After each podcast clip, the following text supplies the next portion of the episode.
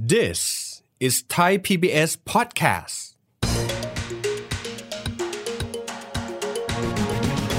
อาเซบเนี่ยค่ะ น่าจะเป็นทางเลือกเพิ่มเติมให้กับผู้ประกอบการไทย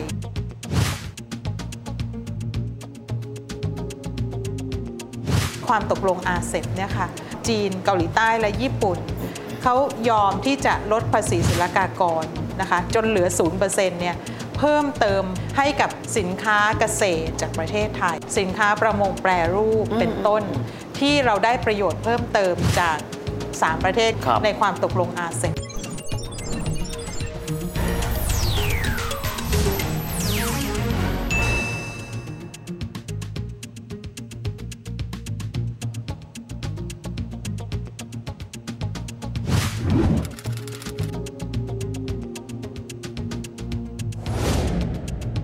วัสดีครับท่านผู้ชมครับ ยินดีต้อนรับเข้าสู่รายการเศรษฐกิจติดบ้านนะครับ วันนี้จะมาคุยกันถึงเรื่องของ FTA อีกฉบับหนึ่ง เรียกกันว่า RCEP ที่ต้องคุยเรื่องนี้ เพราะบอกว่าปีนี้เราเริ่มต้นมีการบังคับใช้แล้วตั้งแต่กุมภาพันธ์กันด้วย แต่ว่าคนไทยส่วนใหญ่บอกว่าได้ยิน แต่ไม่รู้ว่า แล้วคืออะไร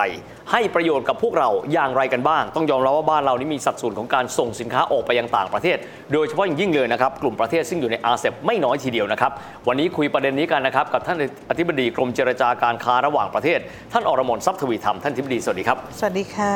ท่านครับแรกทีเดียวได้ยินบ่อยๆเลยอาเซบบอกเริ่มต้นแล้ว บางคนก็บอกได้ยินแต่ไม่รู้รายละเอียดคืออะไร มันคืออะไรครับท่านค่ะอาเซบก็จริงๆ แล้วเป็น FTA ประเภทหนึ่งอะนะครัคะบ แต่ว่าเป็น FTA ที่มีสมาชิกร่วมกันจัดทำความตกลงการค้าเสรี หรือว่าข้อตกลงถึง 15 ประเทศนะคะอาเซบเนี่ยย่อมาจาก Regional Comprehensive Economic Partnership ครับนะคะก็คือเป็นความตกลงเอ่อระดับภูมิภาคหรือว่าหลายฝ่าย เพราะว่า 15 ประเทศเป็นสมาชิกครับแล้วก็ตกลงกันว่าจะพยายามลดภาษีศุลกากรระหว่างกันนะคะให้ เหลือน้อยที่สุด เหลือ 0%และครอบคลุมทุกสินค้าให้มากที่สุดครับนะคะ ในความตกลงอาเซบอะค่ะ ถ้าเราเปิดรายละเอียดของความตกลงเนี่ยเราจะพบว่าหลักๆเลยเนี่ยจะมีอยู่ 20 บทนะคะ 20 บทหรือว่า 20 ประเด็น ที่เขามีการพูดคุยหรือว่าตกลงกัน อันแรกก็จะเป็นเรื่องการค้าสินค้าครับนะคะเรื่องการลดภาษีนะคะแล้วก็จะมีเรื่องกฎระเบียบที่เกี่ยวข้องกับการค้า ไม่ว่าจะเป็นอย่างเช่นพิธีการศุลกากร การอำนวยความสะดวกทางการค้านะคะมีเรื่องเออการบริการ การเปิดเสรีภาคบริการ มีเรื่องการดูแลการลงทุนนะคะแล้วก็มีประเด็นใหม่ ๆ อย่างครับเช่น พาณิชย์อิเล็กทรอนิกส์โอเคนะคะอืมทรัพย์สินทางปัญญา ความร่วมมือในเรื่องการจัดซื้อจัดจ้างโดยรัฐนะครัคะบแล้วก็มีเรื่องความร่วมมือระหว่าง เพื่อดูแลผู้ประกอบการรายเล็กรายย่อย หรือว่าโอ้ SME ครับเป็นต้นนะคะ ก็รวมกันแล้วก็จะเป็นเอ่อสิ่งที่เรียกว่าความตกลงอาเซียน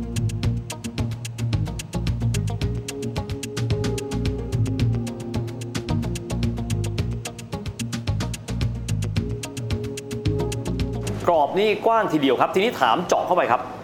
15 ประเทศที่เป็นสมาชิกอาเซบเห็นบอกว่ามันมันก็แลบอยู่กับอาเซียนอยู่ 10 ประเทศ ใช่ค่ะ มีความหมายอาเซียนเป็นบวกๆกับใครครับท่าน ค่ะต้องต้องเรียนว่าเราจำง่ายๆเลยนะคะอาเซบเนี่ย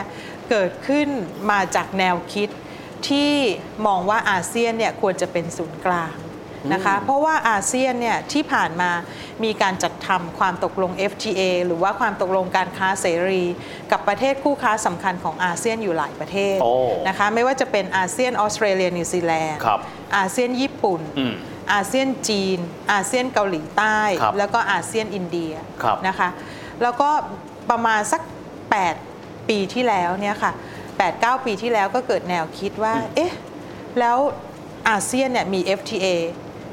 เป็นหนึ่งต่อหนึ่งครับนะคะอาเซียนบวกหนึ่งเนี่ยกับอืมประเทศเหล่านี้ทำไมไม่ลองพูดคุยกับบรรดาประเทศที่อาเซียนมี FTA ด้วยอืมเพื่ออย่างน้อยเนี่ยให้มาตรฐานการค้าขายเนี่ยระหว่างกันเนี่ยเป็นในแนวเดียวกันเพื่อประโยชน์ ไม่งั้นมันก็จะมีซ้อนกันเวลาอาเซียนค้ากับจีนครับอาจจะมีมาตรฐานหนึ่งอาเซียนไปตกลงกับญี่ปุ่นอีกมาตรฐานหนึ่งโอ้นะคะ ความสับสนก็อาจจะเกิดขึ้นกับผู้ประกอบการครับนะคะ ก็เลยเกิดแนวคิดว่างั้นให้อาเซียนลองเป็นศูนย์กลางอืมชวนประเทศเหล่านี้มาคุยเพื่อทำ FTA ฉบับใหญ่ฉบับเดียวนะคะ ตอนเริ่มต้นที่เจรจาอาเซบก็มีทั้งหมด 16 ประเทศครับตอนนั้นรวมอินเดียด้วย ก็คืออาเซียนเนี่ย แล้วก็บวกอีกหกโบวกอีกโอเค6มาคุยกันเพื่อจัดทำความตกลง FTA ฉบับใหญ่ฉบับเดียวนะคะ แล้วก็ตอนปี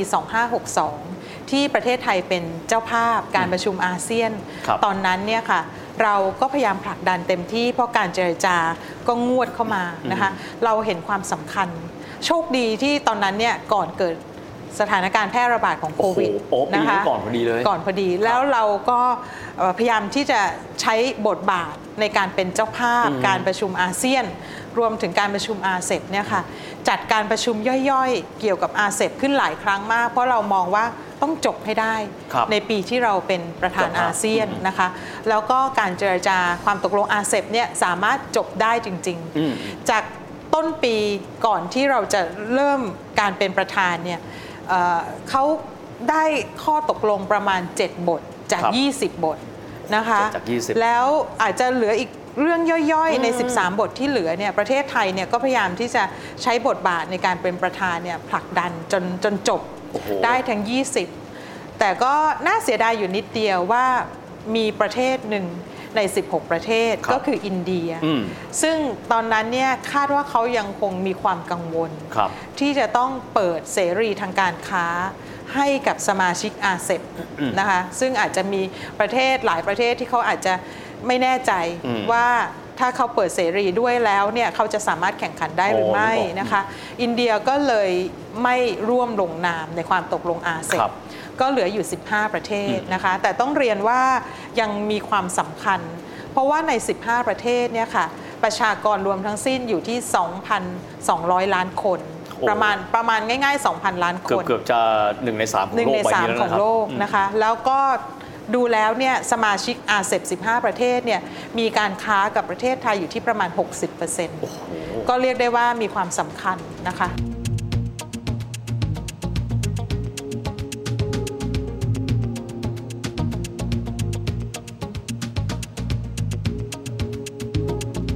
ผมต้องถามท่านว่ามันจะเกิดขึ้นไปแล้วเนี่ยจะเป็นมรรคเป็นผลได้ก็ต่อเมื่อคนไทย ใช้ประโยชน์อย่างเต็มที่ค่ะที่ผ่านมาคนไทยตระหนักรับรู้ และใช้ประโยชน์จากเขามากน้อยขนาดไหนครับค่ะต้องต้องเรียนว่าอาเซบเนี่ยค่ะน่าจะเป็นทางเลือกเพิ่มเติมอืมให้กับผู้ประกอบการไทยนะคะ เพราะว่าเรามี FTA กับประเทศสมาชิกอาเซบอยู่แล้ว แต่ว่าอาจจะเป็น FTA ไทยเออสเตรเลียนิวซีแลนด์อืมนะคะไทยญี่ปุ่นครับแล้วเรามี FTA อาเซียนญี่ปุ่นอาเซียนออสเตรเลียนิวซีแลนด์เป็นถ้าแล้วต้มันนไม่ทับซ้อนกันนะครับมีหนึ่งต่อหนึ่งมีหนึ่งต่อหลายมีหลายรวมหมู่อาจอาจจะทับซ้อนนิดนึง แต่ว่าขอให้เรียกว่าเป็นทางเลือกนะคะอ่าฮะเป็นทางเลือกโอเคนิดนึง เพราะฉะนั้นเนี่ยเอ่อประเทศคู่ค้าเหล่านี้โดยเฉพาะจีนเกาหลีใต้ญี่ปุ่น แม้ว่าเขาจะมี FTA กับไทยครับในนามของไทยเองหรือในนามอาเซียนนะคะ แต่ว่าเขายังไม่ก้าวไปจนบรรลุเป้าหมาย ยกเลิกการเก็บภาษีศุลกากรกับสินค้าทุกรายการที่ส่งออกจากประเทศไทยอ่าเขาอาจจะล่าสุดเนี่ยเขายกเลิกภาษีศุลกากรที่เขาเก็บกับสินค้าที่ส่งออกจากประเทศไทยประมาณ 90% 90%นะคะเพราะฉะนั้นเนี่ยยังเหลืออีกประมาณ 10%ครับนะคะที่เขายังมีการเก็บภาษีอยู่ อย่างไรก็ดีในความตกลงอาเซบเนี่ยค่ะประเทศเหล่านี้โดยเฉพาะจีนเกาหลีใต้และญี่ปุ่นเขายอมที่จะลดภาษีศุลกากรนะคะจนเหลือ 0%เนี่ยเพิ่มเติมในสินค้าบางรายการ ให้กับการส่งออกจากประเทศไทยโอ้โหนะคะ โดยเฉพาะสินค้าเกษตรครับยกตัวอย่างเช่น ถ้าเราต้องการส่งน้ำมะพร้าว น้ำสับปะรดครับนะคะเอ่อเป็นต้นเนี่ยอืมไปจีนเนี่ยแต่ก่อน แม้ว่าเราจะมียังโดนเก็บภาษีอยู่ FTA เรายังโดนเก็บภาษีอยู่อ๋อแต่ในอาเซบเขาตัดสินใจที่จะไม่เก็บภาษีอ๋อยกเลิกการเก็บภาษีกับสินค้าเหล่านี้แล้วโอ้โหนะคะก็จำง่าย ๆ ว่าส่วนใหญ่จะเป็นสินค้าเกษตรครับสินค้าประมงแปรรูปเป็นต้น ที่เราได้ประโยชน์เพิ่มเติมจาก3ประเทศก็คือจีน ญี่ปุ่นและเกาหลีใต้ครับในความตกลงอาเซบนะคะ ประโยชน์อีกอย่างหนึ่งก็คือว่านอกจากเราได้ทางเลือกเพิ่มแล้ว ในอาเซบเนี่ยค่ะ เขาจะให้ความสำคัญกับเอ่อห่วงโซ่มูลค่า ห่วงโซ่ภูมิภาคนะคะเพราะว่า regional supply chain ขอแปลภาษาฝรั่งประมาณใช่นั้นค่ะใช่รับค่ะ เพราะว่าเขามีสมาชิกถึงครับ15 ประเทศนะคะ เพราะฉะนั้นเนี่ยเวลาเขาจะพิจารณาว่าภาษีศุลกากรเนี่ยจะไม่เก็บอืมอืมโดยปกติอะค่ะ เวลาเราต้องการใช้ประโยชน์จาก FTA เนี่ยเราจะต้องแนบใบรับรองถิ่นกำเนิดสินค้า ไปด้วยอ๋อว่าเพื่อฉันฉันเป็นสินค้าสัญชาติไทยนะจ๊ะอะไรอย่างใช่งี้ค่ะอ่าเพื่อแสดงให้ด่านศุลกากรในประเทศคู่ FTA เราเนี่ยเห็นว่าว่าเรามีสิทธิ์ว่าว่าเรามีสิทธิ์อืมนะคะได้แต้มต่อทางภาษีครับแต่ในความตกลงอาเซบเนี่ยค่ะความที่เป็น 15 ประเทศเนี่ยเพราะฉะนั้นกฎที่จะเกี่ยวข้องกับเรื่องถิ่นกำเนิดสินค้าเนี่ยค่ะก็จะมีการพูดคุยกันให้พยายามที่จะให้ สอดคล้องกับสภาพความเป็นจริงมากขึ้นครับนั่นก็คือยอมรับที่จะให้ประเทศสมาชิกอะค่ะนับการผลิตที่มาจากวัตถุดิบหลากหลายโอ้วัตถุดิบจากทั้ง 15 ประเทศสมาชิกครับนะคะ เพราะฉะนั้นกฎระเบียบเหล่านี้มันก็จะเอื้อ แล้วก็สอดคล้องกับรูปแบบการค้าที่เกิดขึ้นจริง ผมนึกออกแล้วเพราะปัจจุบันเนี่ยสินค้าประเภทใดประเภทหนึ่ง อาจจะไม่ได้เป็นสัญชาติไทยทั้งหมด ใช่ เช่น อาจจะใช้ชิ้นส่วนหรือส่วนผสมจากประเทศอื่นๆ แต่ใช่ตราบเท่าที่เขาอยู่ในพูล 15 ประเทศนี้ ใช่ ก็ถือว่ามีแหล่งกำเนิดในประเทศอาเซบใช่ค่ะเหมือนกันยกตัวอย่างให้เห็นง่าย ๆ เอาน้ำผลไม้ ครับ สมมุติว่าเราต้องการผลิตน้ำสตรอเบอรี่ อืม นะคะสตรอเบอรี่นั้นอาจจะเป็นสตรอเบอรี่ที่เราสมมุติเราเราปลูกไม่ได้ครับนะคะเราอาจจะต้องนำเข้าจากญี่ปุ่นอืมนะคะแต่น้ำตาลอย่างอื่นเอ่อตัวแพคเกจจิ้งเนี่ยเราผลิตได้ในเมืองไทยครับนะคะเราก็สามารถนับได้ว่าสินค้าที่เอาวัตถุดิบจากประเทศสมาชิกอาเซบด้วยกันมา แล้วกระบวนการผลิตในประเทศไทยเนี่ย สามารถได้ใบรับรองถิ่นกำเนิดสินค้า แล้วก็โอ้แต้มต่อที่จะไปแสดงให้ศุลกากรรู้ว่าโอเค ได้แต้มต่อมีคุณอาเซบสมบัตินี้นะคะมีแล้วสิทธิถูกค่ะมีสิทครับธิเรื่องของความตื่นตัวของผู้ประกอบการไทยครับต่อการที่อย่างว่ากรมเจรจาก็เดินหน้าในการเจรจามาตลอดเลยนะครับต้องหมายฝ่ายผู้ประกอบการว่าจะใช้สิทธินั้นมากน้อยขนาดไหน เพื่อเปิดประตูไป ที่ผ่านมาความตื่นตัวผู้ประกอบการไทย ผมว่ารายใหญ่เข้าใจ แต่ขนาดเล็ก โดยเฉพาะอย่างยิ่ง XS นะครับที่เรียก MSME เนี่ย ค่ะ M แล้วก็ S คือเล็กมากกับเล็ก มีความตื่นตัวมากน้อยขนาดไหนค่ะครับ ก็ต้องเรียนว่าเราพยายามที่จะสร้างความเข้าใจนะคะ แล้วก็เผยแพร่ผลการเจรจาให้กับผู้ประกอบการในทุกระดับนะครัคะบ เอ่อทางกรมเจรจาก็พยายามที่จะเน้นว่าอยากจะให้ใช้ประโยช น์นะคะจากความตกลง FTA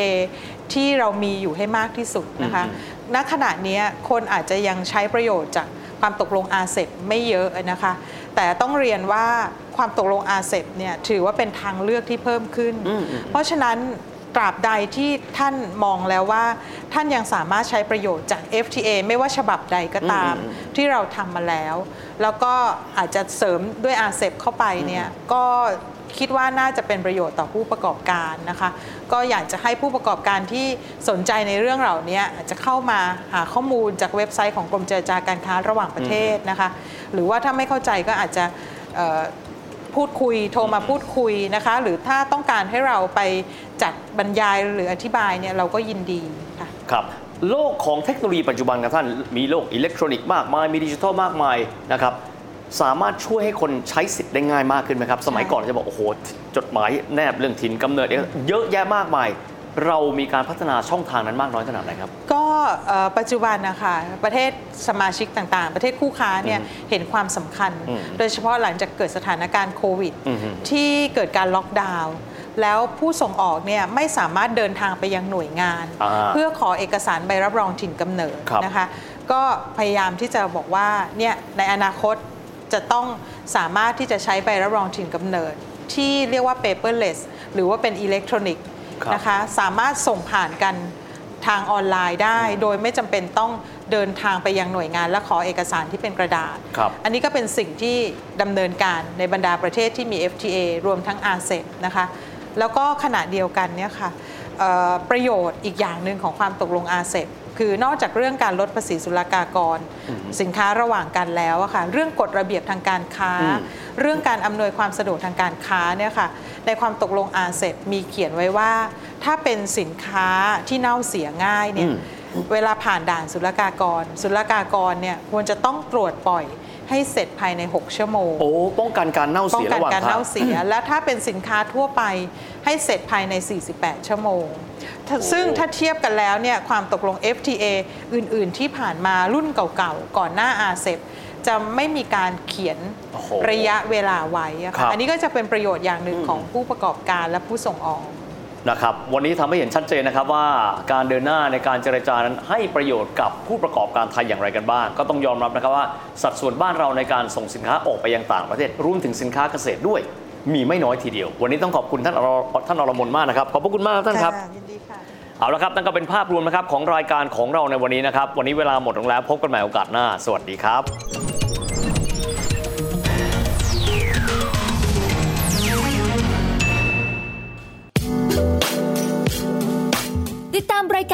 ายการทางเว็บไซต์และแอปพลิเคชันของไทย PBS Podcast Spotify SoundCloud Google Podcast Apple Podcast และ YouTube Channel Thai PBS Podcast Thai PBS podcast. View the world via the voice.